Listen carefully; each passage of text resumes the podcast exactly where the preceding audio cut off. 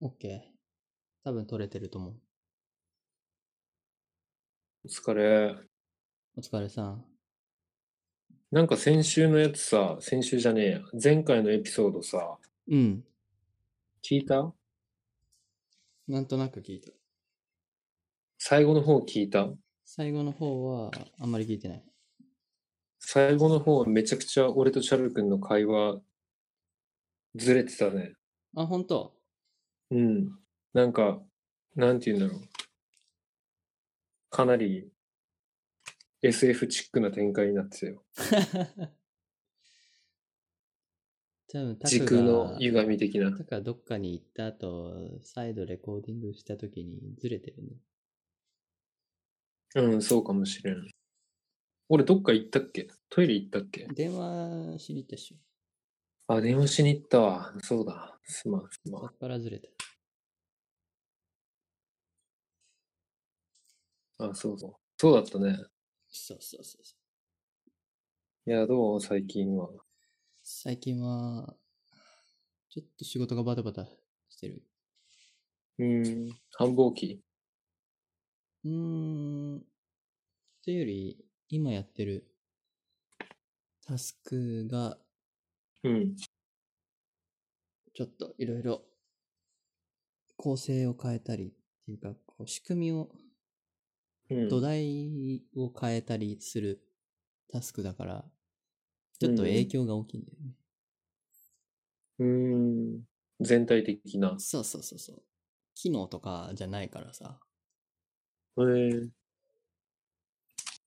なになにデータベース的なやつ。あーまあ、でもそれぐらい影響がある感じ。うん。インフラストラクチャーをいじってるから。インフラストラクチャー。インフラっていうのは、俺パッと出てくるのは電気、ガスとか。そうそうそうそう。そう。その仕いうの組だみをけど変えるみたいな感じえ、電気、ガスの仕組み変え んのすげえ仕事してんな。どういうことこう、ね、水道管の配線を変えたりとかさ、すごい仕事してるね。ガチャンガチャンしてるわけですよ。なるほど。デジタル水道管を変えてるわけね。そうそうそうそう。結構、まあ、そうね。あのー、24日だったかな。アメリカ時間の24日に、うん。 Google Chrome が、うん。えーっと、なんだっけな、HTTPS うん。じゃないサイトにおいて、うん。あのー安全じゃない、まあ、HTTP のサイトね。うん。で、えっ、と、まあ、何かしら入力フォームがあるページはい。へでは、警告を出しますよっていう、え。あの、ユーザーにね。そなの、んでなんで危ないの基本的に HTTP ってのは、えっ、と、暗号化されてない通信。あれでも、あれほとんどそうなんじゃないので、それが、もう、こうこん数年で、もう、うん。全部 HTTPS にしましょうみたいな流れになってるわけね。世界的に。あ、そうなんだ。そうなんだ。でも、う今ん。度の Chrome に関して言うと、今度のアップデートでうん HTTP、あ、その見るだけだったらいいんだけど、あの、そういう入力をするもの。例えば、クレジットカードの番問い合わせとかに号クレジとッか。ト番号とか、まあ、Amazon とかもそうだよね。いろいろ購入するときに個人情報を入力するわけじゃん。そうだねあそ。こが HTTP だと、まあ、ちょっとまずいわけですよ。盗まれるリスクが高いんだ。高くなってしまう。うもちろんせこ S、うん、もちろん S だから100%ってわけではないんだけど、む。うん。まあ、暗号化されてるので、安全ですよと言えるんだけども、うん。 Chrome が強制的に警告文を出すようにするよと。ブラウザなるで。ほど。めんどくせえ。そう。まあでも、HTTPS の方がね、絶対いいから、うん。その対応をしてるんだよね。なるほど。質問していいはい。暗号化ってどういうこと暗号化。えーっとですね、うん。ちょっと現実的な話をすると、うん。じゃあ、なんか箱、箱があって、うん。あ、じゃあタクに僕が何かをこう、情報を伝えるなり、なんかプレゼントするなり、物をあげるなりするときに、うん。まあ、宅配とか使ったりするじゃん。ヤマトとか、うんうん。郵便局とか。うんそれをするときに、僕がし四角い箱に鍵をかけるわけですよ。その中に入れて送るわけですよ。鍵付きの箱で。そう、鍵付きの箱で。うん。で、その鍵って僕しか持ってうないじゃん。ん。だから鍵は、じゃあタクも持ってたとしようん。う。で、タクはもう持ってて、その箱がさえ届けば開けられる。うん。うん。そうすれば、誰も開けられないでしょ箱の中身を見られることはない。そうだね。まあ、簡単に言えばそれが暗号化で。へえ。ただ、鍵、うん。鍵を、僕がかけた鍵をタクが持ってる状況ってまず難しいじゃん。まあ、ほぼないよね。ほぼないというか、先回りしてないと無理だね。そう。そしてじゃあその鍵をどうやって渡すんですかって話や。デジタルの世界。うん。そうだよね。で、そうなる、それは問題だから、もん問題というかうん難しいから、うん。デジタルの世界では公開鍵、暗えー秘密鍵、2種類鍵が存在する。公開鍵と秘密鍵。そう。うん。えっ、と、さっき言ったパターンは、お互いが秘密鍵を持ってる。誰も知らない鍵、秘密鍵、秘密鍵。シークレットなキーを持ってるわけですね。シークレットなキーね。うん。で、それをお互いで持っていて、それで開け閉めをするっていうのが秘密鍵の方式。うんまあ、そういうパターンもあるんだけど、うん。うん、まあ、インターネットの世界、ウェブの世界ではそれはないかな。ウェブというか、その、ウェブサイトとかあないんのだ、ウェブサイトの世界とかではないかな。だって一般人が普通にサイトには見に来るわけだから。そうだね。 HTTPS ではないかな。うーん。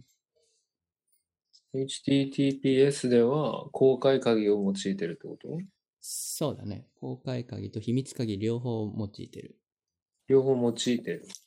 じゃあ、今さっきの例で例えるならば、えっ、と、うん。僕は、あ、じゃあ、た、開ける、えっ、と、届く側、タク、タク側うん。が秘密鍵を持ってます。秘密鍵持ってます。で、自分に届けるために、みんなにうん鍵をしてほしいと。うんうん、うん。第三者にバレたくないから。うん、自分に物を送るときは、鍵をして送ってほしいっうん。ていうルールにしたときに、タクが誰でも鍵を閉めることができる鍵を世界中に公開するわけです。閉める専用の閉める鍵。閉めるオンリー。うん。それが公開鍵。うーで、その公開鍵を使って閉めた箱は、ん。タクが唯一持ってる秘密鍵でしか開けることができない。っうんうんうん。なるほどね。ていう風にすれば、うん。タクしか開けられないから、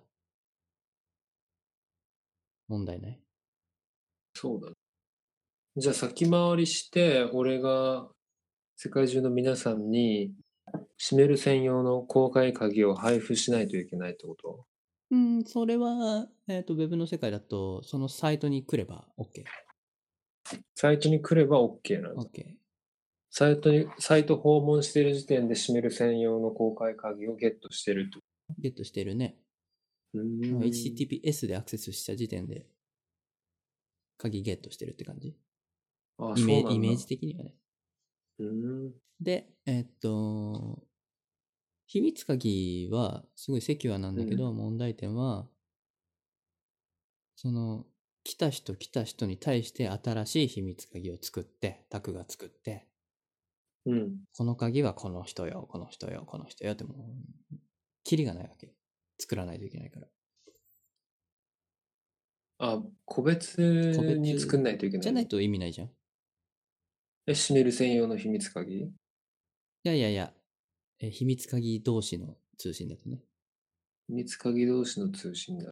秘密鍵、秘密鍵のお互いが秘密鍵を使う通信だと、うんうん。タクがこの人よ、うんこの人よって専用のこう鍵を作っていってその人に渡して、うんじゃあこれで閉めてねっつってで僕はこっちで開けるからマンションと一緒ですよ、マンションマンション。みんな部屋を持ってるけど一つの建物にうんうん。管理人はマスターキーっていうかそのマスターキーはあるけどさリアルではうんうん。一応持ってたりするわけじゃん OK、ちょっと待って。アマゾン、アマゾンでちょっと例えて。アマ、アマションで例えて。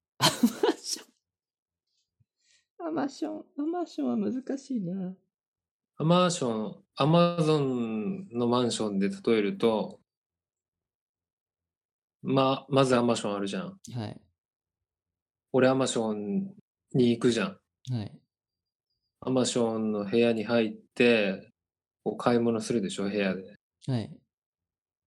で、その部屋入るときも秘密鍵もらってるよね。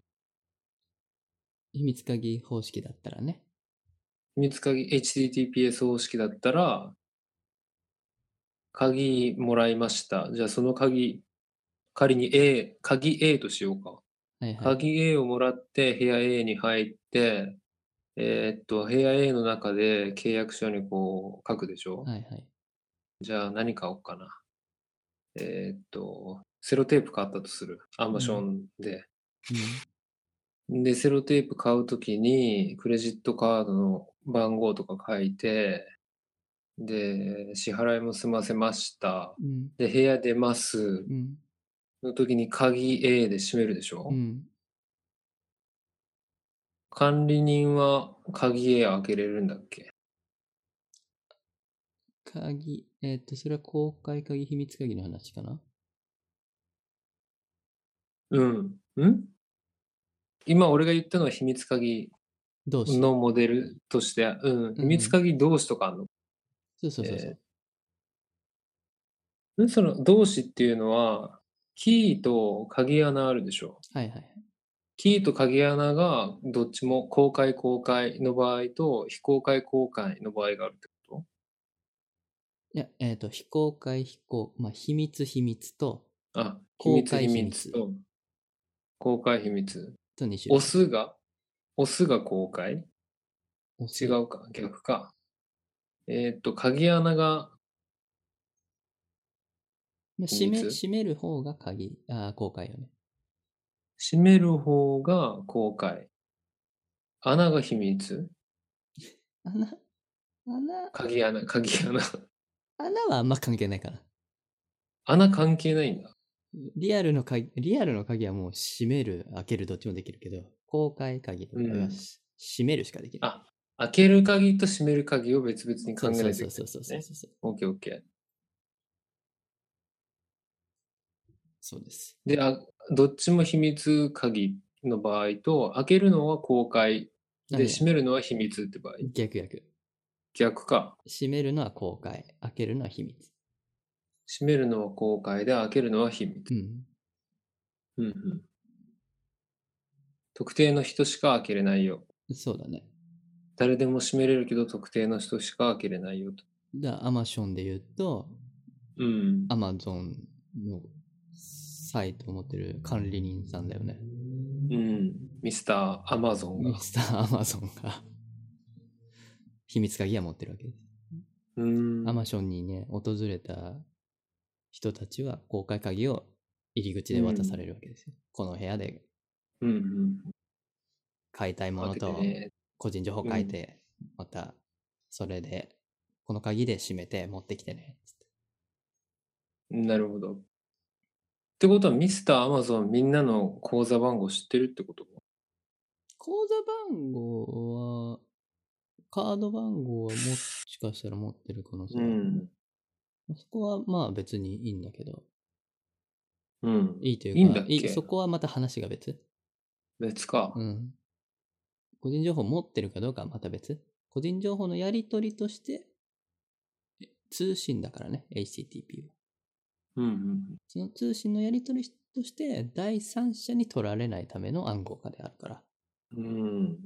またその先、受け取った後の話はまた別。そっか。うん。通信を傍受されるってどういうことなんですかね、一体。インターネットで通信傍受されるって、いよいよよくわかんなくなってこない。あー難しいよね。難しいよ ね。僕もエンジニアながら、じゃあどうやって傍受するんだってのはちょっと謎なんだけど。うん。どもう電波が、電波がまず俺よくわかってないもん。電波ね、こないよの前も聞かれたんだよ何な。の電波同じことす今週聞かれたんだよな、先週。あ、本当。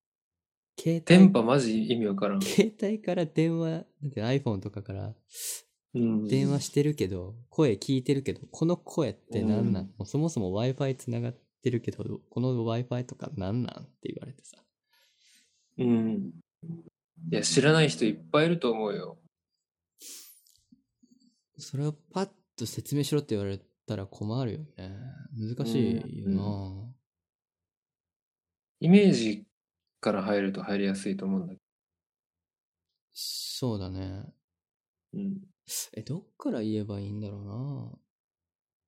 うな何が知りたいですかえ電波とは何か それはちょっとこう物理的な話をした方がいいのかな物理学的な話をした方がいいのかなじゃあ物理学でお願いします。物理学って電波。いや、まあ、名前のごとく、うん、電気的な波ではあるんだよね。おお音波ってあるよね。音波あるね、あれ、音の波ですよね。書くと。うん空気文字で書をくと。空気を媒介してるよね。そう、空気を媒介して、空気だけじゃないか。まあでもとりあえず振動だよね。そう、空気が振動することによって音が生まれるんだよね。うん。でそこのうん振動がその周波数であったり、うんうん。えっ、と、振れ幅っつってうん音の大きさであったりするわけ、うんうんで音は、音波はまだこうイメージがまだつきやすいんだけども、うん。うん。じゃあ電波って言ったらまたちょっと、ちょっと違うもんね。うん。電波って波なんだよね。電磁波だよね、結局ね。電磁波イコール電波。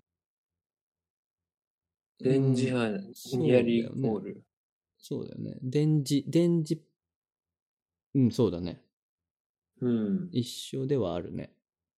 まあ、うんニアニアリーイコールだね。で、それが、まあ、音だと受け取る側は僕らの鼓膜だったりするわけです。うんうん。ただ、その電波だと、その受け取り先が受信機になるわけだよね。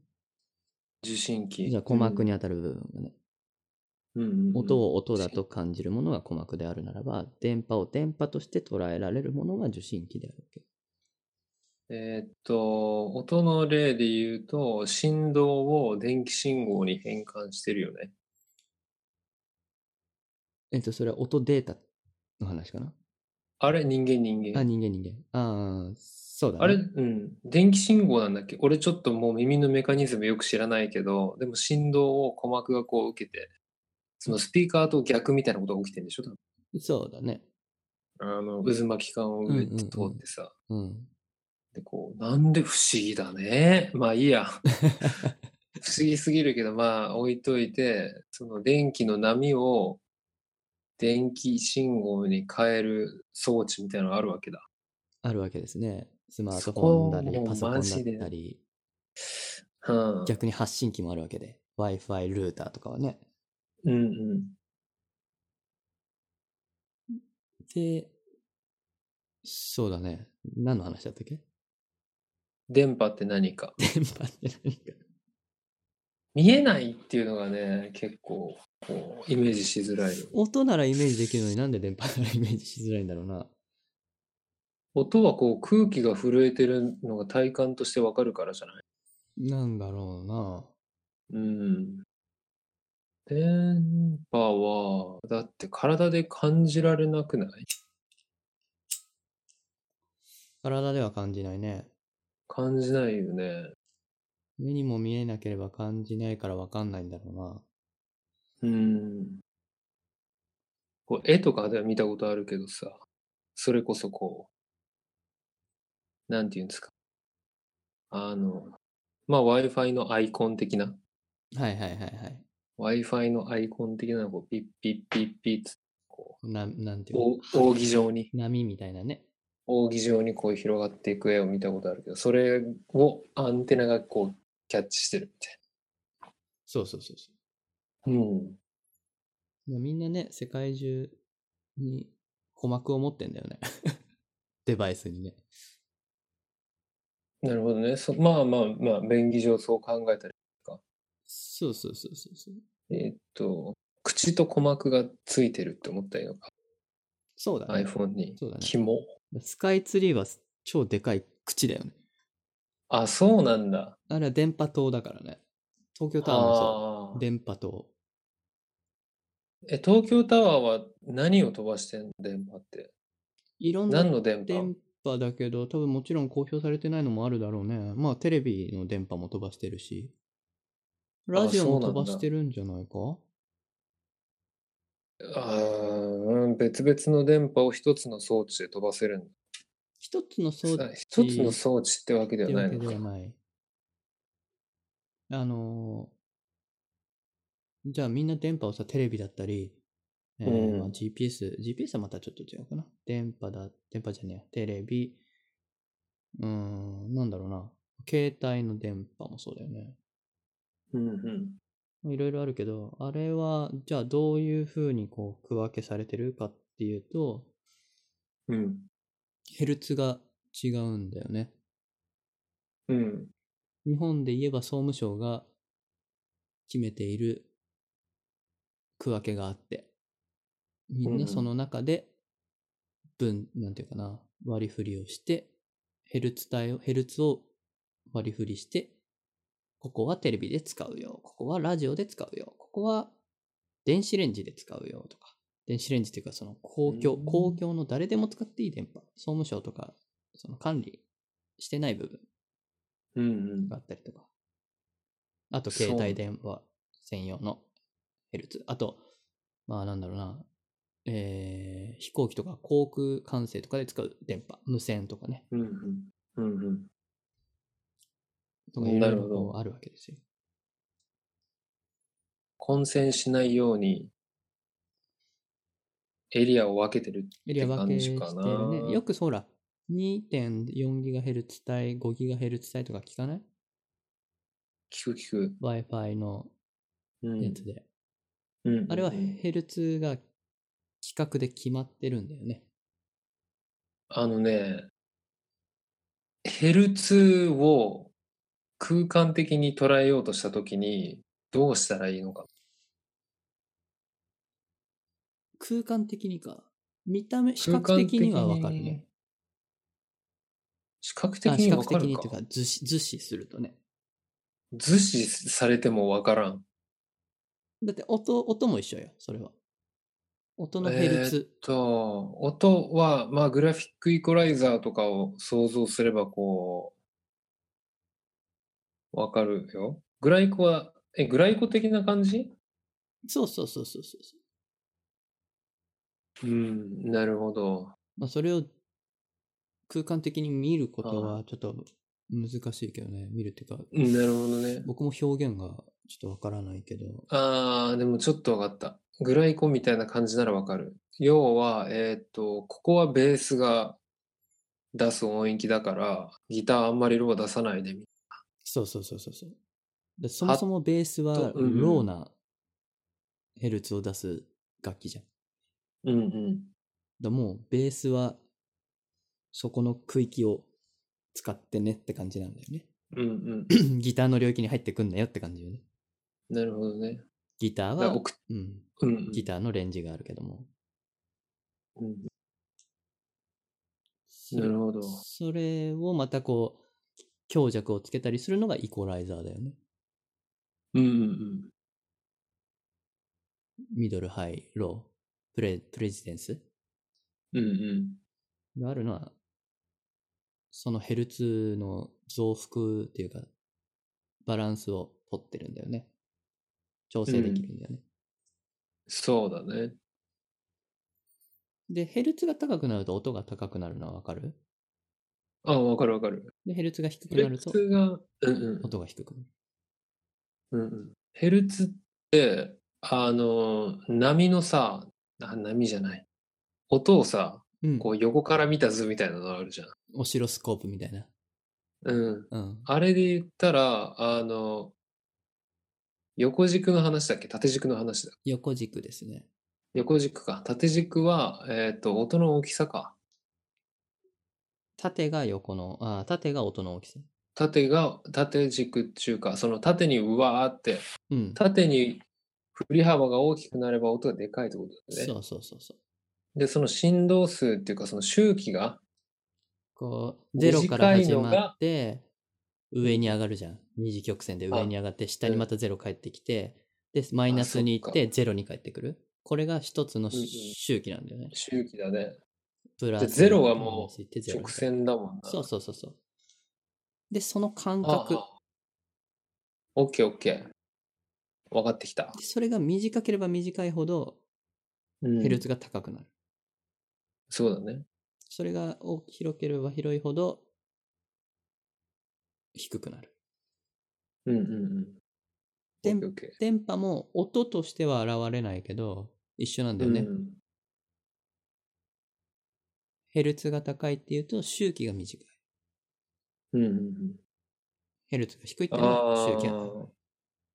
もしかして、ヘルツが高い電波の方が遠くまで飛んだりする。遠くまで飛ぶ。うーん。逆いかや、逆か。あの、どっちかというと音の大きさだね。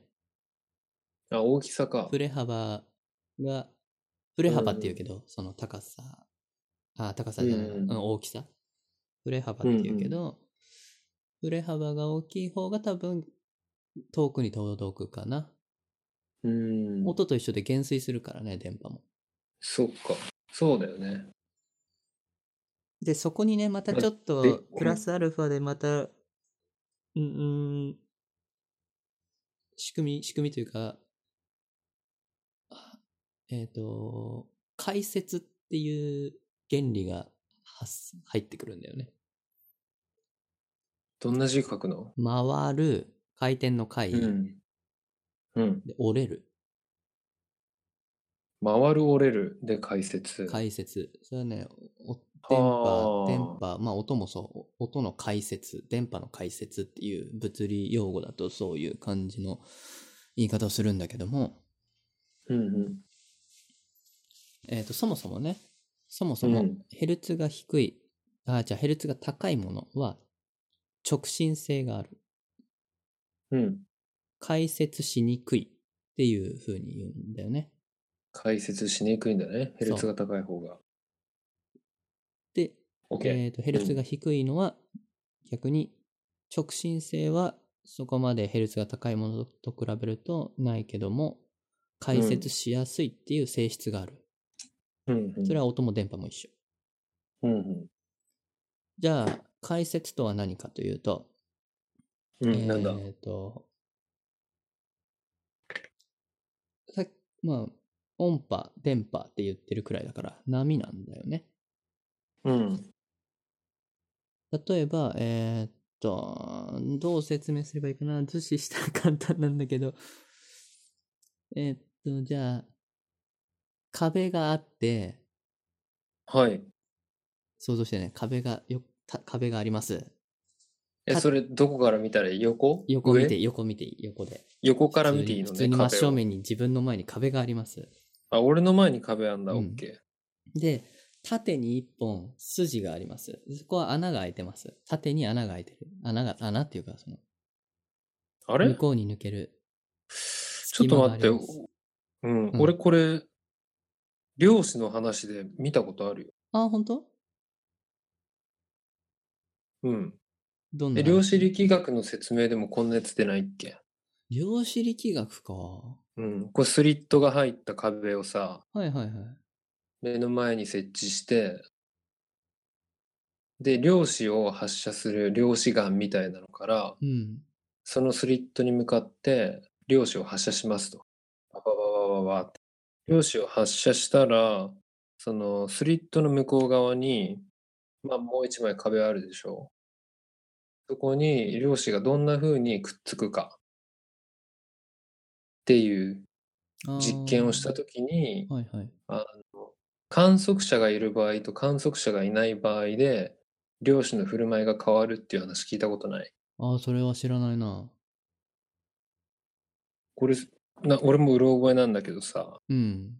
観測者がいる場合は、量子は、その、量子眼とスリットを一直線で結んだ状態でしか向こうの壁に量子がくっつかないのね。うん。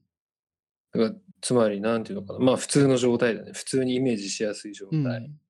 でも観測者がいないと、そのスリットを通り抜けた後にこう、なん曲がってるっていうかさ、うんうんいや、そんなとこ普通つかんやろみたいなとこにもつくようになるっていう。うん。はいはいはいはいはい。なんか波の性質と、何の性質だったかな。忘れちゃったけど、そなれんかどっちもまのあそ性れ質にほぼを近い有してるみたいな。うん。そう近い。ほぼ近い。さっき言いたかったのは、うん。まあ、スリットに、まあ、音なり電波なり波を打ちますうと。ん。打ちました。打ちました。普通は、まあ、ピストルの弾とかさ、拳銃とかだったら、まっすぐしか行かないじゃん。いかないよね。まっすぐしか行かないんだけど、波っていうのは、そのスリットを抜けた先に、まっすぐも当然行くんだけど、そっから、スリットの裏側、うんまあ横とかのの方に。にも波は派生するんだよね。うんうん。それを解説って言うんだよ。周りを折れるっていうのはそういうこと。うんなんか水でイメージしたらすげえわかりやすいな。そう。水でやってみると多分わかる。うん。だからそのスリットを起点にして扇状に広がっていく振る舞いのことを解説っていうんだね。そうだね。その通り。うんうん。オッケーオッケー。へで、え。話が戻ると、うん。えーヘルツが高い方は直進性がある。うんうで、ん。解説がしづらい。まっすぐ行くんだ。まっすぐ行きやすい。うんうヘん。ルツが低いと解説しやすい。ただ直進性はそんなにない。っうんうん。ていう性質がありますと。うんうん。じゃあ Wi-Fi で言うと、よく言う生活で例えると、表現するとね、えっ、と、昔から、まあ最初の頃からある Wi-Fi は 2.4GHz 帯。 2.4ギガヘルツね。そう、GHz なんだよね。ん Wi-Fi の電波って。うん、で、ここ数年になって 5GHz 帯っおていうものが、の電波が割と普及してる。で、Wi-Fi の規格的にも 5GB の方が早い。早いんだ。速い。通信速度が速ういん。なんだけど、だったらじゃあうんみんな 5GHz 帯使えばいいじゃんってなるけど、うん。例えば、コンクリートに囲まれたマンションとか、うん。うんうん。そういうところだと、電波が届きにくいんですよ。 5ギガの方が。 5GB の方が。じゃあ2階建ての一軒家に住んでたとして、1階に Wi-Fi ルーターがあったとしても、うんその Wi-Fi ルーターから端っこの一番遠い部屋とかに行くと、ちょっと届きにくいとか。なるほどね。それは解説しにくいからなんだよね。まっすぐしか飛ばないから、そう。その、障害物とかあると、もう反射して、 反射するんだ。反射もする。壁に吸収されるのかと思ってた。吸収、うーん、吸収もするかな。吸収っていうか貫通するんだけど、貫通する分と反射する分に分かれるみたいなイメージ。多分そうなんじゃないかな。いやー、ここもかなり奇妙だよね。奇妙だよな。で、それが分離、そのなんていうの、割合的に分かれるのか、単純に同じ量だけ反射して同じ量だけ貫通するのかはちょっと僕はもう詳しくないんだけど。あ、でもそれこそさ、壁、なんだ、音でイメージしたら分かりやすいよね。そうだね。防音の壁だったら、ほぼ反射。反射。反射って言ったらおかしいな。まあ、こちら側の部屋とあちら側の部屋を隔てる壁が防音加工されていたとしたら、うん。こっちでわーってギター弾いても、あっちには聞こえないわけでしょ。そうだね。そうだね。でも低い音はちょっと聞こえるみたいなことがあるわけだよね。あるね。なんかバスドラだけちょっと聞こえるな、みたいな。うんうんうん。それと似たようなことが電波でも起こるって感じかな。怒るって感じだね。うんあと直進性でもうちょっと分かりやすく例を出すなら、えっ、と、よく電車とかでさ、イヤホンとか、うんまあ電車じゃなくてもいいけど、外で街中でイヤホンとか聞いててさ、カナル型じゃない時にさ、高音域シャカシャカシャカシャカ言うじゃん。高音域シャカシャカ言ってるね、みんな。あの、イヤンホンから音漏れてる奴らは全員シャカシャカ言ってるよ。すっげえチーパーなイヤホンとか使ってる 人とかがシャさ、カシャカ、シャカシャカ言ってるわ。そう、なんだそれって思いながらさ、うん。何聞いてんやろうなって思うけど、全然わかんないけど、高音域しか聞こえないじゃん。低音は全然聞こえそないうじだゃんね。低音聞こえないね。あれとかも直進性が多分少なからず影響してると思はあはあはあ。えっ、と、耳の穴の壁に当たった高音域が反射してるみ、反射して外に出てきたみたいなイメージ。う。そうだね。うまあん。耳の形状で反射して、乱反射してんじゃ乱ん。反射して高音域直進するからさ。なるほどね。まあ、最終的には鼓膜に当たるわけだから、角度的にはそうだよね。反射してくるよね。確率論だよね。うん、なるほど。いで、やローは解説しやすいから、鼓膜の奥とかまで行ってるってことあー通り抜けばそうなんじゃないかな。到達すれば。なんていうかこう、耳に悪そうだね。どうなんだろうね。あの、ほら、よくさ、えっと、まあ、うん。ライブハウスとか行ってさ、こうう、ん。そういうベースが、音量が多いバンドとかのライブを聴いてるとさ、スピーなんか、ローが回るって言うじゃん。いや気持ち悪くなりますね。うんあれとかも解説関係あんのかな関係あるっしょ。ぐるぐる巡るんじゃないかなあ、解説しまくって。しまくって、残るんじゃないなかるなほど。確かに。じゃあ、その、なんつうんですかね、低音域を吸収しやすい壁の素材とかにしたら、改善されるんだろうね、きっとね。ああ、それはそうかもしれデない。ッドなサウンド、うん。デッドなサウンドになるんだろだと思う。っう。うんうん、ていうなるほど。感じかな。電波。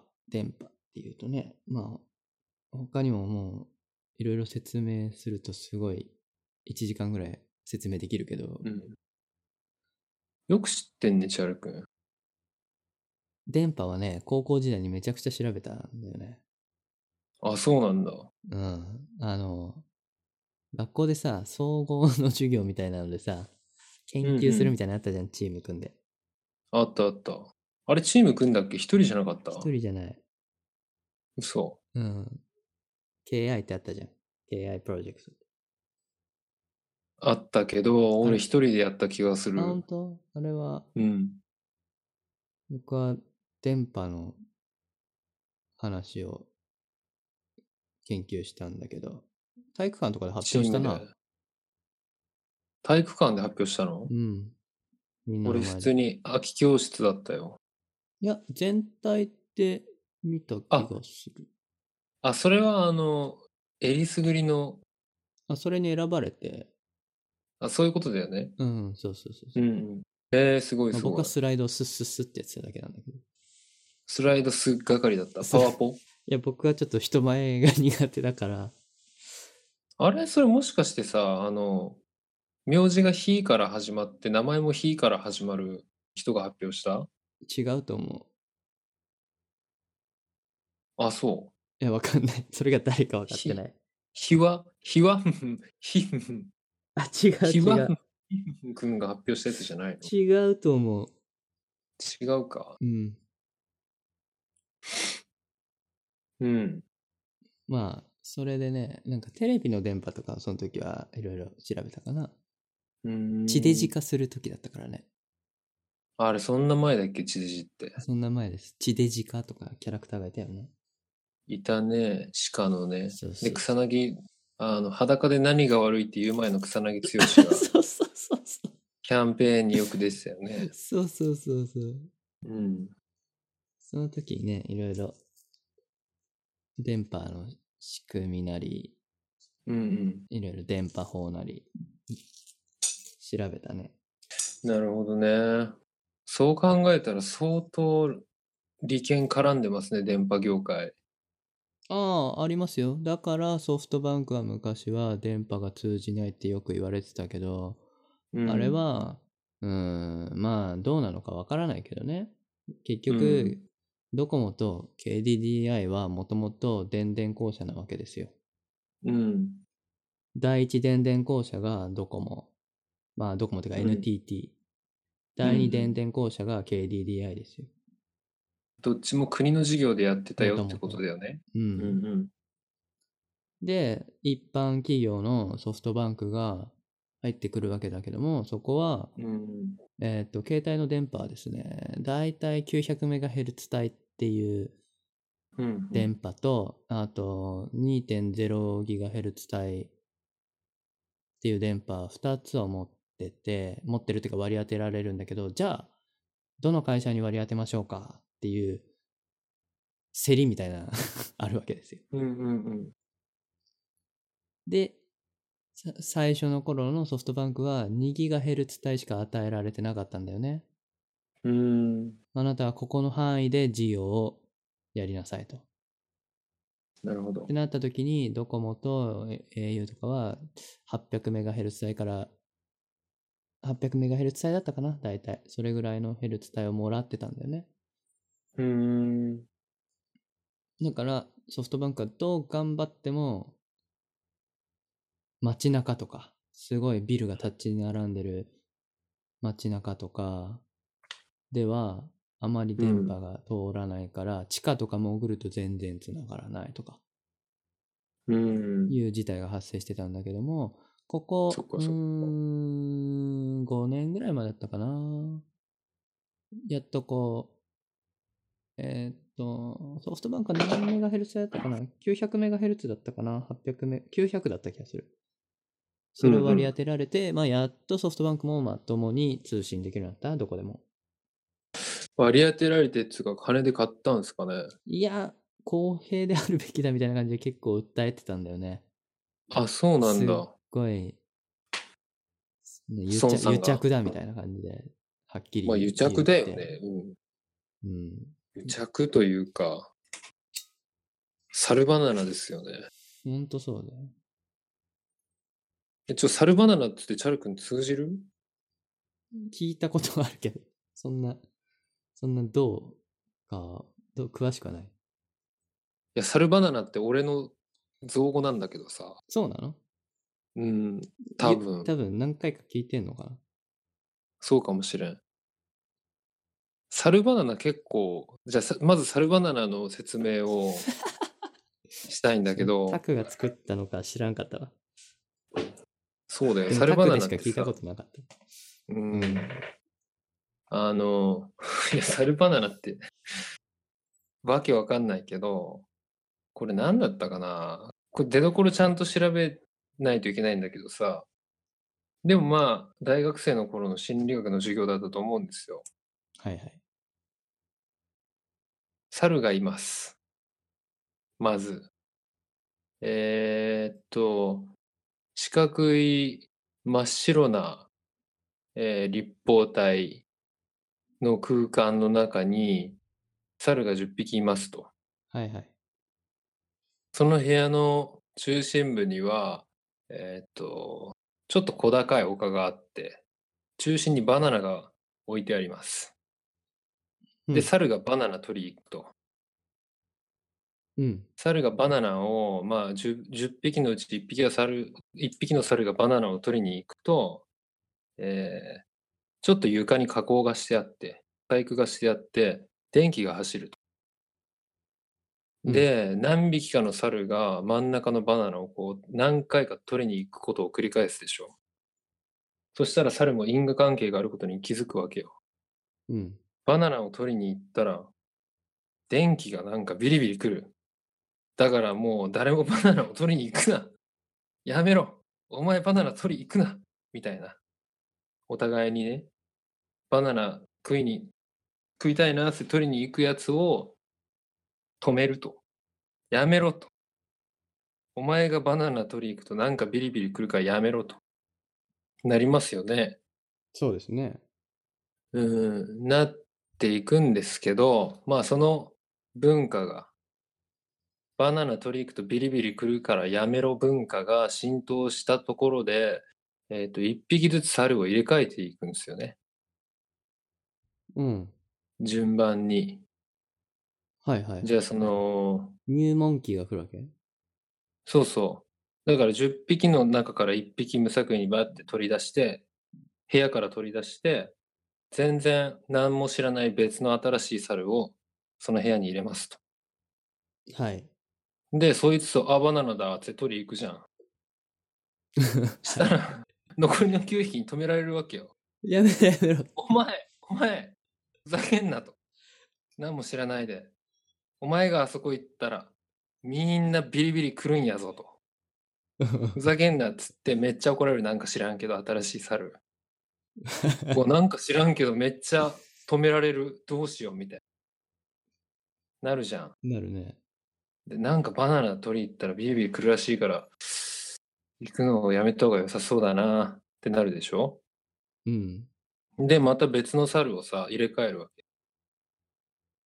うん。したらそいつがまた取り行くじゃん。 うん。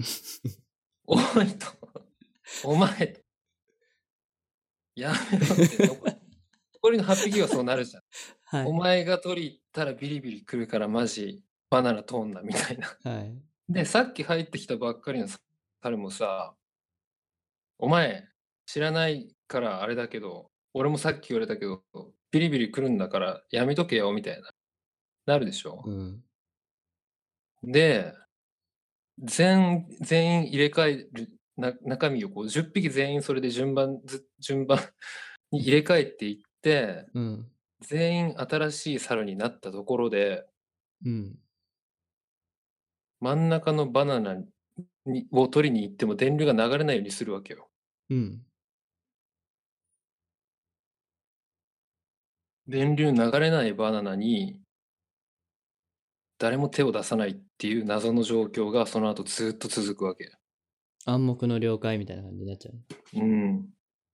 それめっちゃ愚かしくないっていうことを俺は猿バナナってあの、昔そうだったからっていう理由で、その特定のルールとか、思い込みとかを、に対して疑いの目を向けないっていう状況のことを、それって猿バナナだよねって俺勝手に呼んでるっていう。昔からそうなってるから、そうそうそう。なんでそうなってるのなぜなら、昔からこうだからっていうロジックを揶揄してるみたいな感じですかね。なるほど。そういううん経緯があったのね。そうそうそちゃんと理解したわ。う。ざ使っていってね、サルバナ ナ。それは流行らしてい い普及、お前それマジ。ジサルバナナじゃんって。ちょっと会社で普及しとくわ。普及してみてください。うん身近なサルバナナ何があるかなあのー小中学校の制服とかサルバナラだなって俺思ってたね。ああ、うん。小学校途中で転校した時にさ、新しく入った学校が制服があって、 うん。その前まで私服だったんだけど、はい。制服100歩譲っていいとするわ。でもね、冬服がね、冬服がトランクスよりも短いわけ。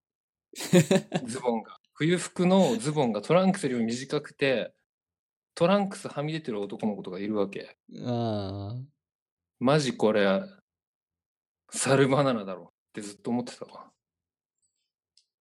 意味わかんなくないあれって。そうね。極端に短いよね。短いよね。トランクス出てるやつもいれば、そのズボンのうちポケットが、ポケットの裏地が出てるやつもいたもんだって。 それやばいな。それデザイン的に欠陥があるだろう。すごいね。裏地が出ちゃうのはそれややばばいね。裏地出ちゃうのやばいっしょ。ホットパンツじゃん、もう。かわいそうだよ。いやー、それファッションかもしれないよね。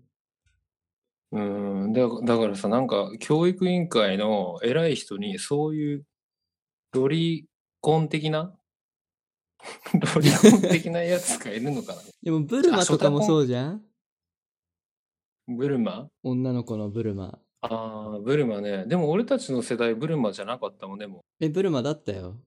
えブルマじゃなかったよ僕はブルマだったよ、小学校のとこ。マジかドキドキしてたで全然別にしてなかったけどあ。してないうーんでなんで女の子はブルマなんて思ってたけどね。いやあれ絶対さ教育委員会の偉いやつがさ「へっへっへっ」つってブルマにしてたんだよへっへっへっへっつってねねえ、もう男もブルマでいいじゃんね。うん、まあね。そんなに精査ないもんね。そうそちっちゃういそ時うそう。まあよくわかんないけど、まあ、サルバナナの具体例探してみてね。オッケー。はい。では、イントロダクションがようやく終わりましたけど。そうだね。うん。何の話だったっけね。なん、電波じゃね電波な。電波の話の前何の話してた覚えてないな。忘れてもうた。 全然思い出せない。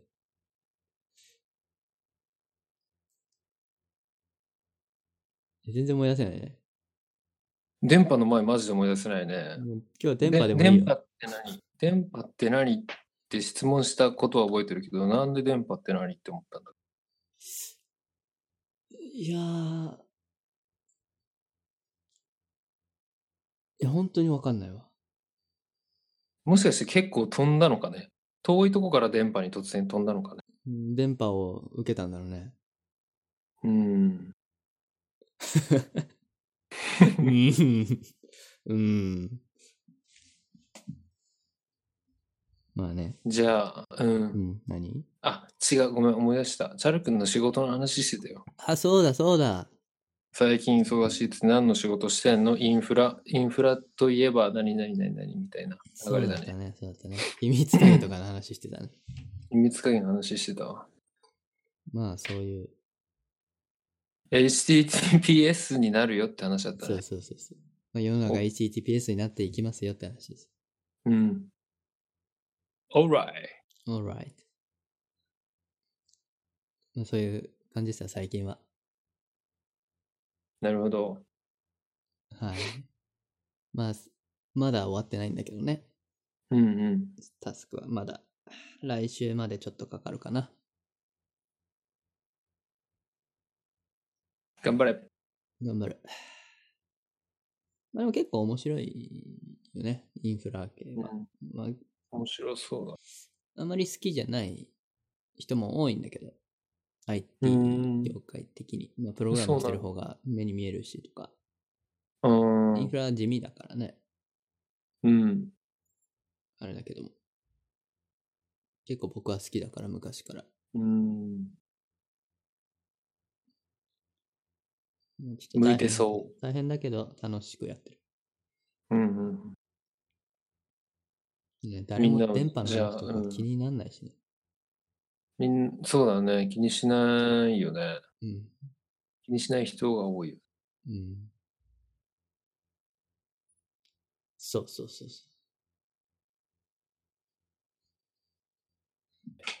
だから最近は最近はね、普通に仕事と勉強ばっかりしてますね。おううん。資格のそうだね。ああ。資料のね、修行の。うん。試験はいつなの試験は11月上旬と下旬に1本ずつって感じ。うーん。分かれてるんだ分かれてるっていうか、まあ別の試験。あ、いくつも受けるんだ。そうだね。同時に勉強してんの同時に勉強しなきゃなーって思ってる。それ大変だね。これしかしてないね。うん。まあね、同時に勉強してどっちも落とすのは嫌だしね。そうだね。どっちでかもまあう、ん、確実にみたいな。そうですね。頑張ろうん。そうか、それは忙しい。うん。なかなかね、週、週1で取れてないからね。うん。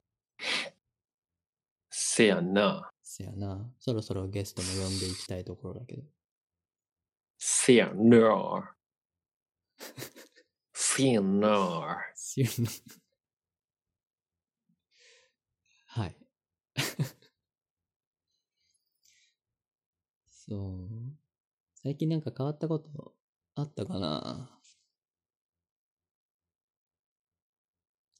?iPhone 発売されたね。 iPhone8 がね。 8が、 iPhone8。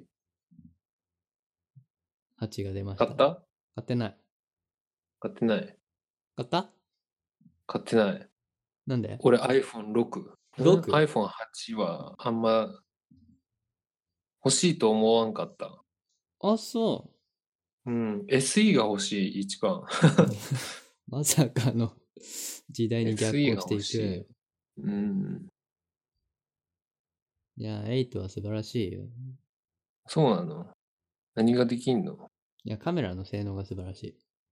あ、そうなんだ。うん。セブンよりもまたとはいえ向上してる。とは言ってもですよ、はい。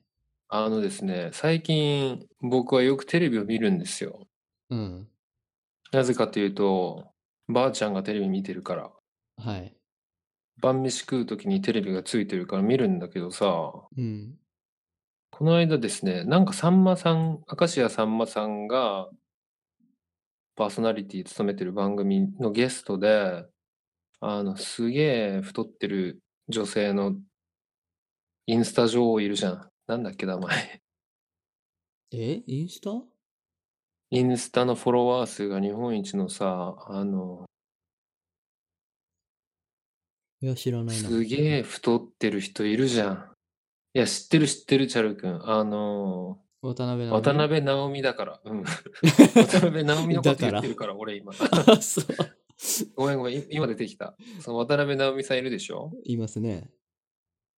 あの人がね、さんまさんちょっとインスタに上げる写真撮りますから、ポーズしてくださいよみたいなはい。ことを言って、何で写真撮ったと思う一眼レフ。コンデジだった。コンデジ。うん。あ、そう。コンデジ使ってんのね、それ見てさ、あ、しかもその渡辺直美さんが、あ、これの方が画質いいんでみたいなこと言ったんで、うーん。画質とは何かって思ったよね、その時。どうなんだろうな。うん。何のコンデジを使ってたかにもよるけども。ね。なるほどね。うん。コンデジか。へえ。そうそう、俺がここで今何を言いたかったかっていうとね、 iPhone がしついがしついって言うじゃないですか。はい。 iPhone6 も相当画質いいはずじゃん。まあまあまあね。あれ 4K で動画撮れるんだっけ6は取れんのかなわかんない。7はわ取れかる。んい。ないね。7は撮れる。じゃあまあまあ、4K の前の世代だから HD? フル HD。フル HD で撮れるみたいな感じでしょ、うん。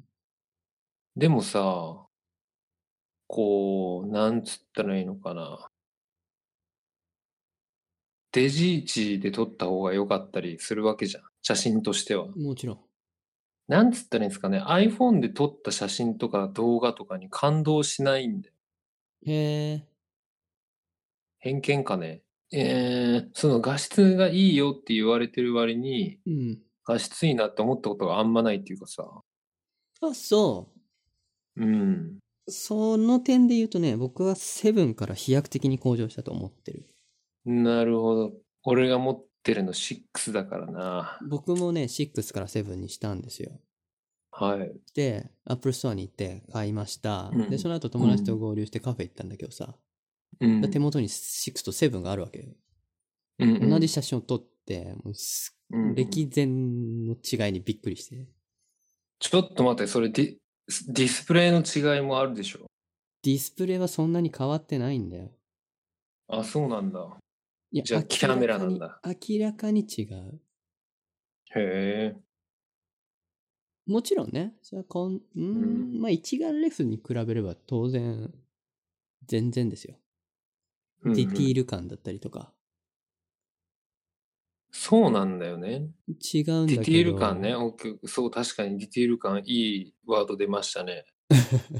一あのカメラ機能で言うと写真機能だとどうあの色味とかはまあそれはあんまり変わらないかもしれないけど、うんディティールなんだよね一番の違いはディティール、そうですよね。 iPhone っていうかスマートフォンのカメラは当然センサーが小さいのでうん。あれなんだけども薄っぺらいんだよねわかるかな立体感がない確かにそうかも。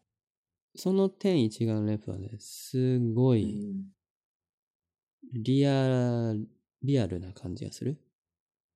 それはあれなんだ。なんつったっけセンサーのサイズはい。それって言ったら網膜のサイズみたいなことそうだね。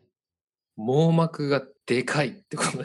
そうそうそうそう。巨大な眼球で世界を見ているから、ディティール感がすごいってことで。そうだね。 iPhone は網膜ないんだ、じゃあ。網膜のサイズが小さいんだろうな。何分の1なんだろう。ものすごく小さいんだよね、とにかく。結構小さいと思うよ。一眼レフとか比べたら。うーん。そういうことか。俺一番気になることがあってさ、はい。ボケ味。ああ、なるほど。ボケ味をね、iPhone で出そうと頑張ったことがあるんだけど、うん。あの、フォーカスロック機能を駆使してね、はいはい。限界がありすぎた。あれはね、レンズの性能だね。あレンズですか。レンズですね。なるほどね要要は、F なんちゃらとか、聞かないかな。うん F1.8、F2.8 とかいうあれ、数字があるんだけど F 値 F 値 F、あれが F 値、うん、あれが低くなればなるほどうん。ボケが出やすくなるちょっと待て、あーっと、絞り値と、一緒だね絞り値絞とり値のことを F 値一緒一。緒一緒うん。ただ、えーっと iPhone は F 今1.8まで来たかなちょっと待って、低い方がボケる、ボケる。うん、は高い方がっきりする、うん、はっきりするというか、えーっと、こう言ったらどうかな。ピントが合う距離が広いのが F 値が広い F 値が広い。大きい F 値狭いのが大き F うん値が小さい方そうだねが、特定のポイントにしかピントが合わないよっていう感じか。そうです、そうです。その通り。ああ、じゃあ俺が求めてるのは F 値の低いレンズなんだね。なんだけど iPhone はうん。かなり一眼レフに近いぐらいの F 値は持ってる。うん。にもかかわらず、うん。それでも一眼レフの方がボケ感が出るのは多分レンズの性能だね。うん。そうか。あのね、ボケ感を出すのは、そこはまたレンズの性能もあるけどテクニックもあったりして。あ、そうなんですか。うん。うん、そうだよね。写真を撮る前時に傾、中傾、円形をしっかり意識して撮ると、ボケ感が、ボケ味が出やすかったりする。例えば、えっ、と、撮りたいオブジェクトと、その背景の部分、うん、背景との距離うんをすごく撮るうん、とかね。うん、うん、うん。すると、iPhone でもボケは出せる。そりゃ、そんだけ距離空いてりゃボケるやろっていうことだよね。そうう。だね。なんだけども、そのボケ感が、やっぱり一眼レフの方がいいんだよね。ん。ボケ方がね。そう、ボケ方が、いい感じにブラーがかかるというか、ブラー。写真用語だけども。何それ。なんて言えばいいのちょっと、ゴムが伸びたブラジ ャー。ブラー。 さちょっとゴム伸びてるでしょ、ブラーは。ちょっと伸びてるね、それね。伸びてるよね。全然ホールドできてないじゃん。 え、そのホールドも写真用語ですかまあてまあ、あったりするけど。うん。脇を締めるみたいな。そうそうそう。じゃあ違うよ。脇をしっかり締めて撮るみたい違うよ。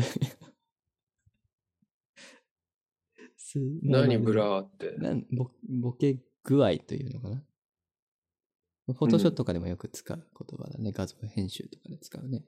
うーん。ボケ具合がやっぱり一眼の方がいいよね。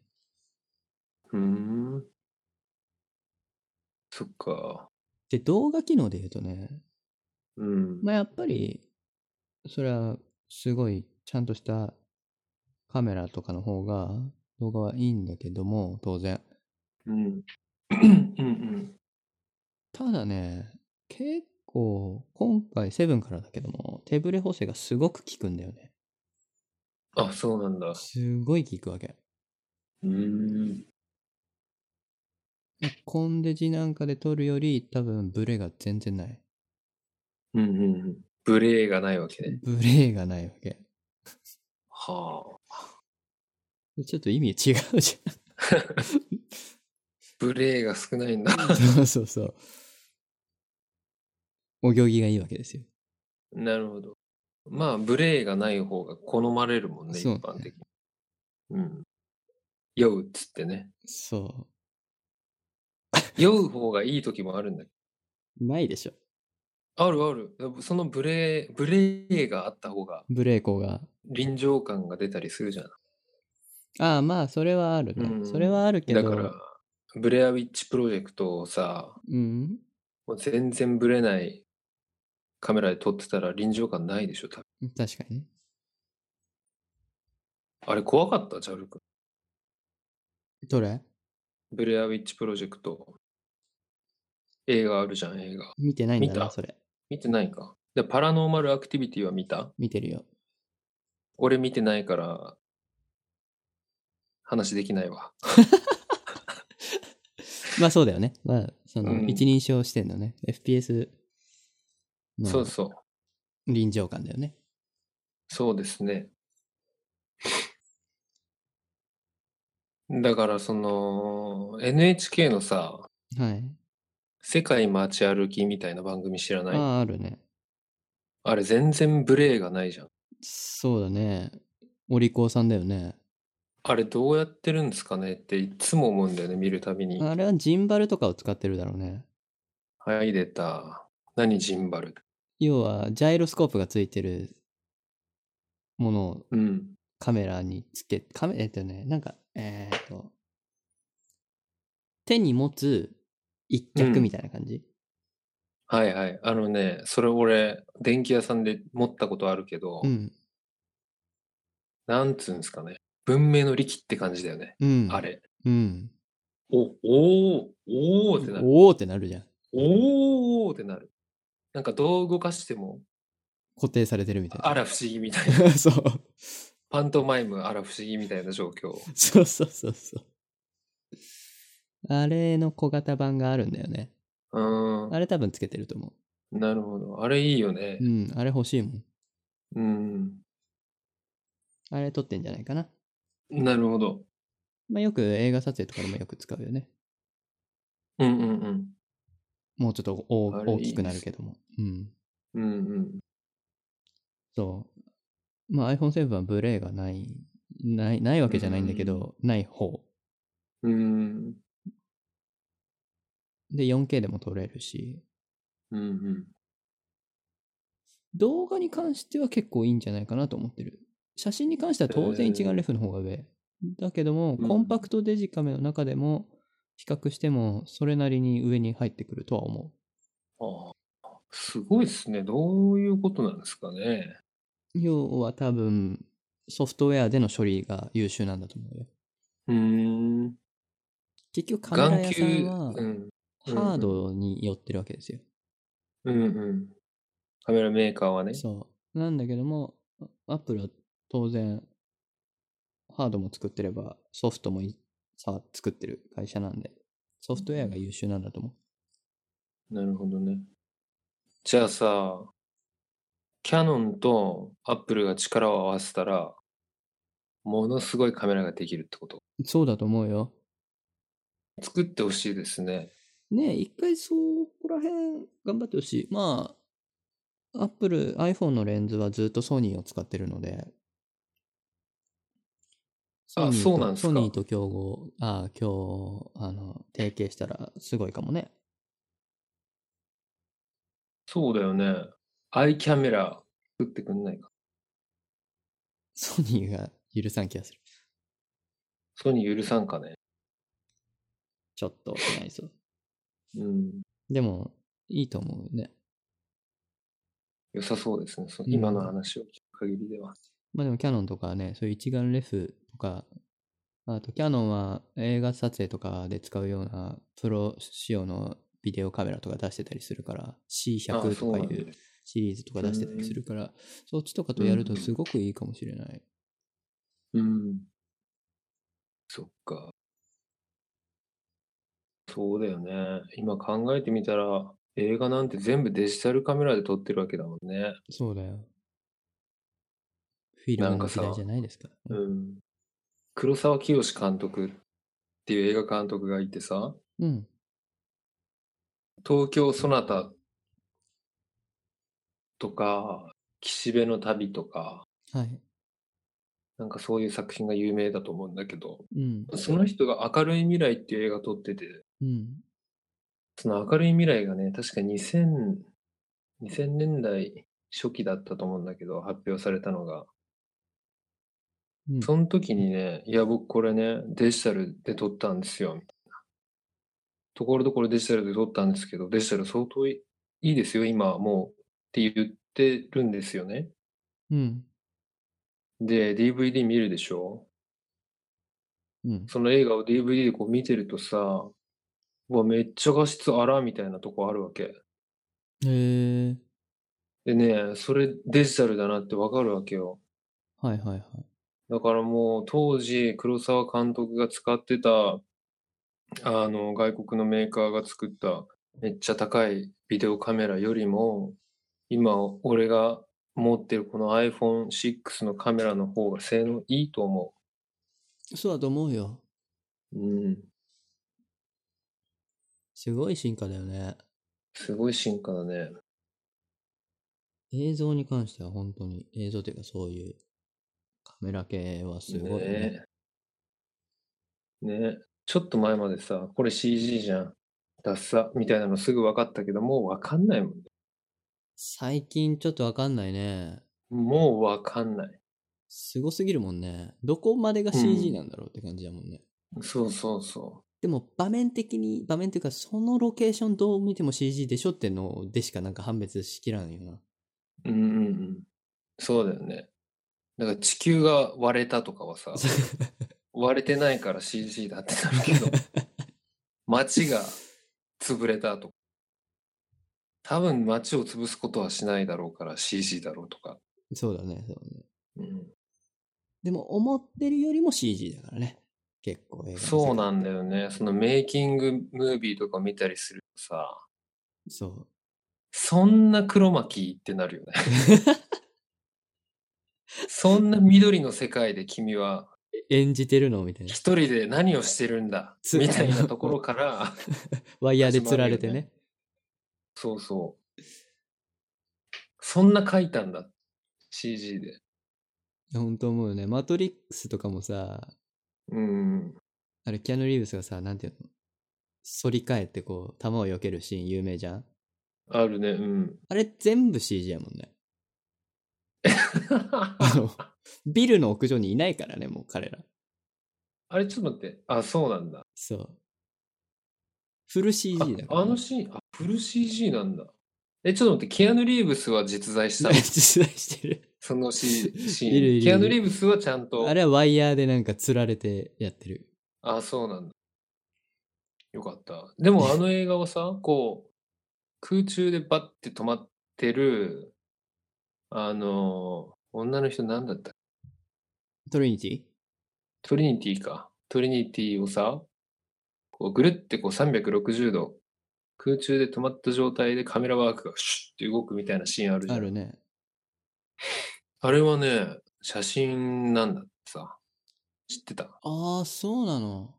うん。だから、よくできてる。トリニティを中心点として、そこから円を描くようにカメラを配置して、 360度カメラで撮ったわけだ。うん、せーので撮ったの。大変やな。あの、マトリックス大変だよねリローデッド見た ?2。うん、見てる見てる。あのさ、えーっと、スミスがさ、エージェントスミスが、いっぱいコピーされてさ、うん。最初に、さあの、再会して、何百人ものエージェント・スミスとキアヌ・リーブスが戦うシーンあるじゃん。あの、雨の中でね。雨じゃない、それは3。雨じゃない。雨は3か。あのあ、れ何百人も出てくるシーンあるっビけル晴れてんの晴れてて、ビルの合間、まあ、なんていうかな、ビルとビルの合間のなんかちょっと庭みたいな。こあ、あるかも。預言者に会うやつだよう、ね。そうそうそうそうそう。う。うんうんうん。あそこは、ほぼ CG だからね。あの木。あ、スそミスうはなんだ。何人そうなかん、だえっとね、10人ぐらい似てる人を集めて、うん。同じ格好させてうん。やってるんだけど、それ以外はほぼ CG。すごいね。でまあなんか CG っぽいかなっていうのっていうのはは、まだわかるよね、あうのん、頃は思っねた。記憶あるけどね最。近は本当わからん。うん、わかんない。てか気づいてないと思う、多分。そうそうそうそうそもう境目ないもんね。う。難しいよね。うん、なんかそのライティングをちょっといじりましたみたいなうん。のもいっぱいあるだろうしさ。そうだね。うん。わかんない。結構喋ってません結構喋ってるね。もう2時間経つね。早いわ。 1時間、1時間半ぐらい1時間半ぐ らい。OK。今日も大したこと話してないな。いや、今日めっちゃ面白いよ。 でも面白いね。今日めっちゃ面白い。そうね。 やってる側がめっちゃ面白いっていう、ポッドキャストって何なのもう僕はこれ今日タイトル何するのか、まあすっげえ迷ってんだけ何ですかねブレーじゃない。ど。 そこ iPhone8 is less ブレいや、あっちじゃないのサルバナナじゃないのー。サルバナナ。いっぱいあるね。今日はね、結構面白い。詰まってますよ。そろそろ俺が禁煙に成功した話してもいいんじゃないしようか。のうん。どうしたのいきさつは。いや、なんか知らんけど、やめれた。ほんと。うん。どれぐらい今今ね、3日。えちょ うど3日経つんじゃないですかね。それってどうなのかな 24×3、72時間。でも言っていいうん。あのー、10月の9日に禁煙始めたんですよ、そもそも。はい。今日が19だよね。だから10日前。はい。禁煙始めて、4日せ、4日吸わずに、4日目の夜に飲みに誘われて、まあ、クラブみたいなとこに行ったんですけど、うん。まあ、そこで、す、吸いまして、お酒をしこたま飲んで、吸いまして、ああ、タバコ吸っちゃったな、つって、そっからやめて、で、3日ぐらい経って、どうしてもタバコ吸わなきゃダメだ。もう無理。一回吸うってなって、タバコ買って、一本吸って、やめて3日経ったみたいな感じなんですよ。なるほど。うん、まあこう、ねえ、やめれてねえじゃんって話だね。いや、まあまあまあ。そこにあるのに吸ってないからね。そう、継続中って感じね。継続中だね。でもなんか思ったんだけど、今まで何回も禁煙トライしてきてさ、うん。禁煙した時自分がどんな状態になるかっていうのがちょっとずつ分かってきたんだよね。うんなんかそれが良かったのかなと思って。うん。ああ。うん。何が分かったのめっちゃ眠くなる。そう、それな。うん、めっちゃ眠くなるから、1日目とか2日目は特うに。ん。だからどうしてもね、こう、休みの日とかを潰すしかないな。そう思うだよねねう。ん。今めっちゃ楽だから。休みの日使えばまあいいのかな。そうだ。ほんと、1日潰したけどね。10月9日、10日あたりはもうほんと使い物になんなかっだよね。た。うでもん。そうなると思う。ほんとそう。眠すぎてね。ね、もう意味わかんないよ ね。も歩いてう、てなもんてい眠ういしか。、種類が違うもん。そう眠さの。なんか睡眠薬飲んだ時ぐらいのこうう、ん。無理やり寝寝かせに来ようとする感じ。そうですね。あれ、なんでか知ってるわかんない。なんか俺ネットで調べてなるほどねと思ったのが、あの、アセチルコリンっていう、こうホルモンなんですかね。うん。よくわかんないんですけど、アセチルコリンっていう物質が、あの、体内で生成されて、それがアセチルコリンの受容体にスッて入ることによって、覚醒するらしいんですよ、人間って。はい。で、ニコチンってアセチルコリンよりも速いスピードでアセチルコリン受容体に結合しちゃうんだって。なるほど。うん、だから喫煙が習慣になってる人は、そのニコチンで起きてる。うーん。で、ニコチンが、その定期的に体内に入ってくるから、アセチルコリンもう作ってないらしいんよ。あー。喫煙習慣がある人の体内で。だからそれを再び生成するようになるまで、体が、アセチルコリンを。それまで眠いわけだ。眠いらしい。なるほどね。そりゃ眠いわってなるよね。うん。なんだって。じゃあ我慢するしかないんだよね。我慢、そうだね我慢。すこるかの先寝に、うん、もう寝るしかね。本寝まくるし当かあ。れは何、なんだろうね。ガムとか食べてもさ、意味ない意味ない。何や、ガム、ガムとかコーヒーとかいう、そんな次元じゃないよ。ちょっと違うんだよ、ほんと種類が。普通の眠気と違うもんね。うん。なんていうんですかね、ガムとか、コーヒーとかがレ、ッドブルとか ね。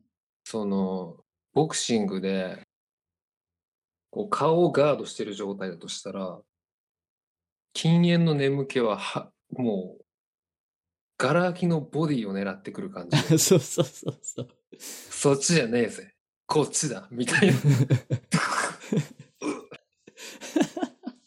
ガードできない。みたいな。手が足りない。手が足りない。みたいな眠気です。まあ、このまま、少なくとも1ヶ月は行きたいですね。うん頑張まってた経過報告します。はい。定期的に聞いていきますよ。 OK。うん、ほんとそうだよな。うん。レッドブル飲んで翼生えても、うん。翼動かねえもん。そうなんですよね。翼、翼とかじゃないもんね。そうそうそう。もうなんかジェットエンジンとかじゃないと無理と思っちゃう。うん。翼が生えた状態で寝たみたい な。そうそう。落下してんだよな。うん、飛んでね飛ぶふりして飛ばない。飾りだからね。飛ばねえそれっつって仮装してんのかなってなっちゃうもんね。そうだよハロウィンかよ。ハロウィンだね。そろそろ。そろそろハロウィンだね。東京は賑やかになるんじゃないだろうね。平日だったと思う。あれそうだっけ31は。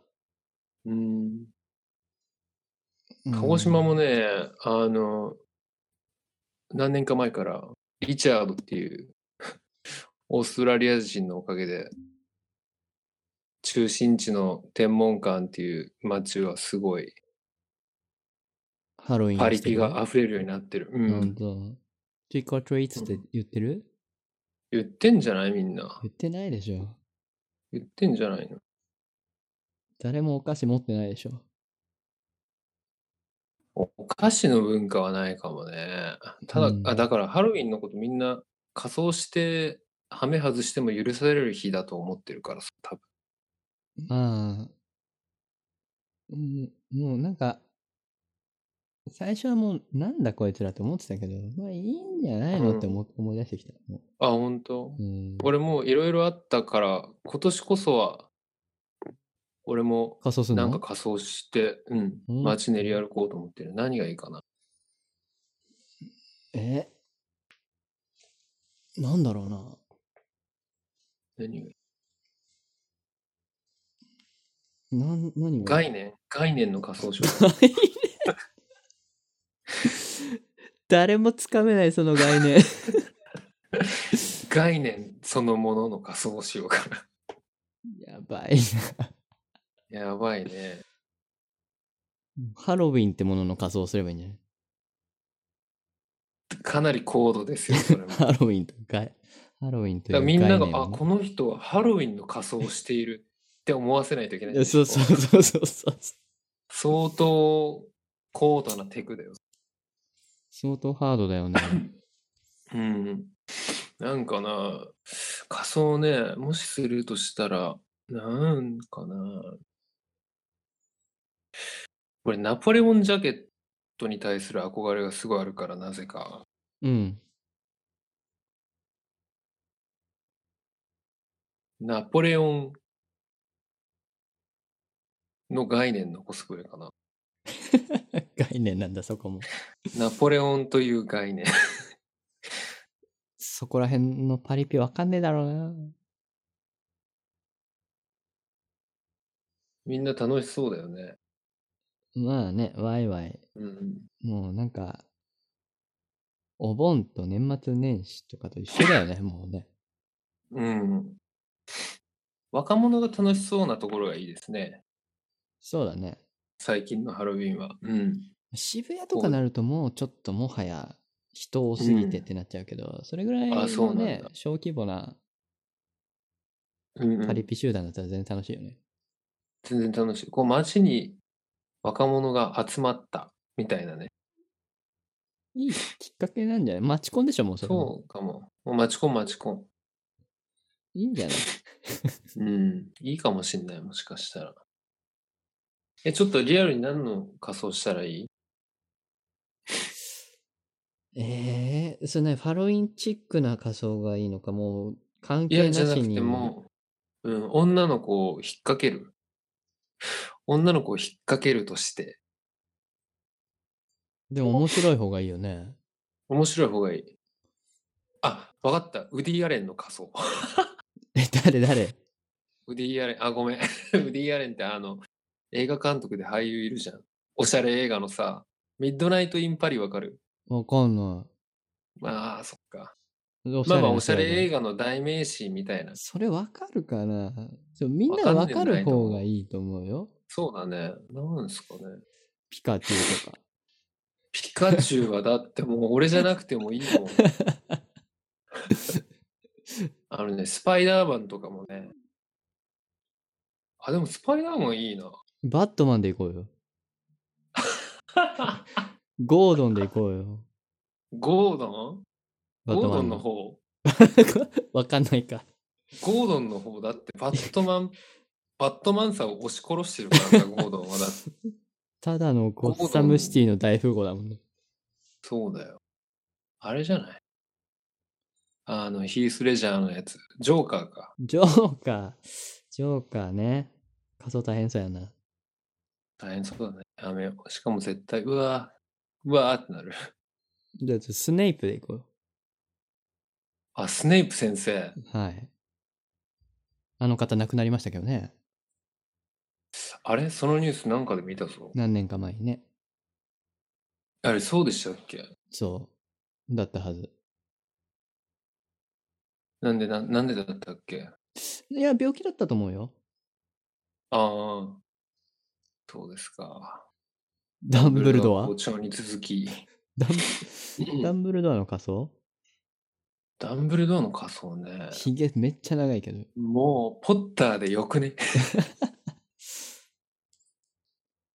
が、ハグリわかッったわかっドた。ハグリッドか。難しいね。ハグリッドって名前だったね。なんか語呂が変だな。森の番人のね。うん。ハグリッドだった。マグルの仮装しようじゃあ。まんまでええやんか。まんまだった。 マグルといじゃあマうグルで概念です。マグルの仮装するわ。あくまでハリー・ポッターの世界観にのっとって。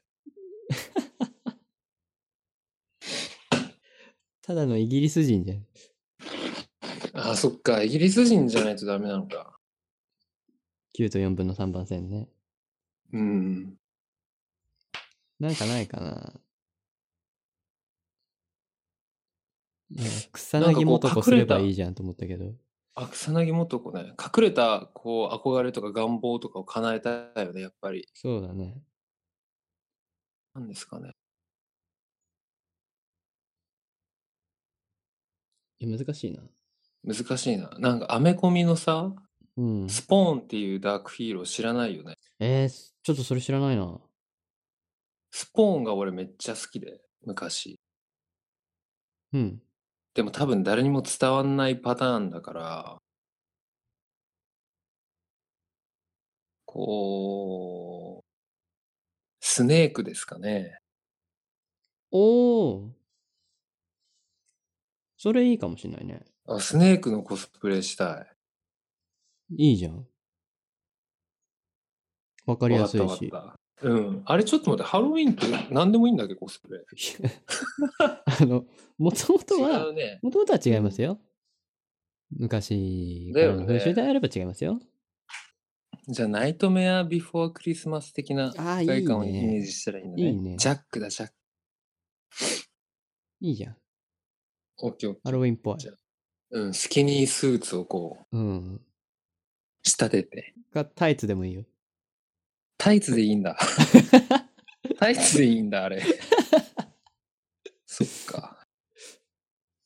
で、顔にこう、ね、か白い。うん。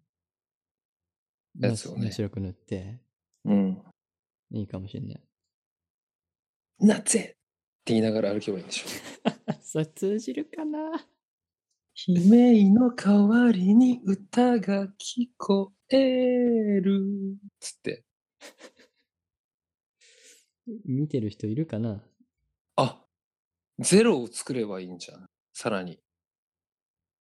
ゼロゼロ。あの、幽霊の犬いるじゃん。あー。あれをこう、布かなんかで作って腰に、釣り糸で、こう、 弱えた状態で歩けばいいんでしょ。いいかも。あ、いいかも。じゃあ、じゃあって全然違うけど、ゲゲゲの鬼太郎とか。ああ。たし、なるほどね。でもいそうだわ。いるかなギリギリの鬼太郎。うん。粉木じじいでいいじゃん。粉木じじい。 あ、粉木じじいだって伝わるように 難しいするねの。むず そう。難しいね。だってまず坊主で しょ。前提として。そうだね。まず坊主からの後、フ歯ァが、ッション歯がちょっと俺とおか、おかんとの感じうだよね。そうだね。まあ。ナイトメアが一まあ番まあいいかもしれじっくり考なえい。るナイトメアかスネークがいいかもしれない。そうだね。そんなところはい。はい。シャル君だったらどうするあ、もう、あいやこう終わるやつか。終わってもいいし。僕もうなんだ終わるやろうつだ。なう、ん。難しいななんかディズニー系とかでもいいなでも、この間、チャル君が俺に送ってきたこの、なんかのフェスの写真は完全に、なんつうんですかね。なんだろうね。仮想じゃないんだけど。これどういう世界観なんですかね。こう、世界観ある世界観がこう入り混じってるよね。なんかこうなんつったらいいんですかスナフキンとジャンレノが混ざってる。なるほど。うん、スナフキンがジャンレノだったら みたいな感じ。サングラスかけてるしなこの丸いサングラスかっこいいね。 うん、これね。お気にもら入っりたです。いや、買いましたよ。買ったうん。ジャンレノから買ったジジャンレノからは買ってない。ャンレノから買ったんじゃないのジこれャ。ンレノからオークションで落としてない。そうなんだ。かっこいいね。しかし。買いに行きましこた。れ何、何フェスですかこれは、長野であったリンゴ音楽祭です。あ、リンゴ音楽祭2017。はい。トー誰フがビ出てーたんだっけツ、アトフビーツ。ダーン、イダン。ザーゼンボーイズ。おう吉田一郎、さよなら。。脱退。いや、ほんとアパン悲しいダ。さよなら、アパン ダ。吉田一郎は、吉田一郎不可思議世界に行ってしまうんだよ。そうだろうね。ういや、ほんん、とそうかもね、。と思うよね。うん。でも。あんだけ作れたらさ。ね。すすごい。うん、一応チケットだけ応募はしといたけど最終あ、そうですか。彼の優勝して見たいから最後うんうにね、ん。お当たるか分かんないけど争奪戦でしょうね。 うんまあでも今年2回見れたから運が良かったな僕はあ、そっか。うん2回も見れたんだ。そうそうそうリンゴとリリンゴ音と楽そ祭のか前のワンマンあ、ワンマン。うんうーん。あのさ、その時、レオ今来た来てない来てない来てないか。うん普通にワンマンでやってただけだったからうん。ちょうど昨日 YouTube でメタ5うのん。ライブ映像とか、うん、うん。スタジオレコーディングバージョンみたいなのをうん。見てたけど、かっこいいなと思ってねえ、メタ5超かっこいいよメねタ。5のライブ行きたいなと思ってる、最近は。メタ5のライブやばいだろうな。ドンムーブ見た見た。ダウンゾ トープってやってしまう。ムーブジョン・ムーブかっこいいよね。お 小山田さんのカチャカチャとかね、カチャカチャカチャっていうう。ん。チャカチカっつっデて。ュ ン、デュン。レオ今井がチカっつってるやつ。そうそう。誰誰チカって誰誰だっけ何々テイトーはあ、テイ、あ、テイトーアか。テイドアンさんムーブのうん PV、テイトーはマネキンのシーンがあるの知ってるあ、それわかんない。気づいたあのね、多分、そのみんな集合して、ロケしようとしたと思うんだけど、ロケっていうか収録しようと思ってたんだろうなって感じなんだけど、多うん分テイトーアがね、マネキンでしか登場してないんよ。あ、あの DJ っていうか、あの、あ、そうそうそう。ああれか。うん。あれか。時々なんか動いてる映像も出てくるんだけど、逆にずっとマネキンかと思ってた。あ、そうなんだ。いや、時い々る出てくるよ。あ、本当。時々いる。うちょんま。た後で見てみるわ。見てみて。あーあれはテンション上がりますね。上がりますね。レオ今井頑張れ。うん。キモの相撲頑張ってほしい。頑張ってほしいね。うん。ちょっと、なんか機会あったら見に行きたいな。うん、メタファイブは、でも高そう、チケット。高いだろうね。うん。豪華メンバーですからね。うん。ねえ、うん。コーネリアスみたいな。見たいね。うん。一回見に行きたい。ねえ、コーネリアスほんと今だね。センシュアスの時見逃してるから、今そう見なかったらもう見ないだろなんか、うん、ちょっと、ウォッチできてないからライブを、ライブの情報うをんちょっと探してみようかな。う。探してみよ来年はやってれば行きたいな。う。うんうん。はい。そんな感じそんな感じで。じゃあ、えっ、と、一応、第、第何、エピソード何なんですか、今回エはピ。ソード14、14ですね。わお、わお。え、14? 違うね。 Wow 15じゃない15ですか。 ?15 だね。15回。わお。で、まあ、一応ツイッターアカウント、ハッシュタグ、オートライフ東京、オットライフ東今京日。でツイートしてもらえれば嬉しいです。あと嬉しいです。まあ、一応サイトの方にはメールアドレスも公開してるし、うん。まあ、サウンドクラウドにもホスティングでアップしてあるから、そこら辺でコメントしてくれたりしてくれてもいいし、うん。まあ、いろいろ、なんかアクションがあれば嬉しいです。はい。随時レスポンスをしていきます。はい。チャル君が。そうですね。あと、そうですね。あのー iOS11 になって、ポッドキャストのアプリがちょっと刷新されて、えーレビューができるようになってるので、まあ前からできますけど、まあ、聞きやすくなってるので、うん。なんかレビューしてくれたら嬉しいなと思います。はい。はい、そんな感じで。はい。では来週は、来週じゃないですね。次回はネクスタイムはどうしましょうか。どうしましょうか。今日が10月19日なので、10月1週間後ぐらいには、まあ、ハ収ロウ録ィしたンハい、ロウィンぐらいね。ハロウィン。ハロウィンぐらいにはリリースできるようにしようか。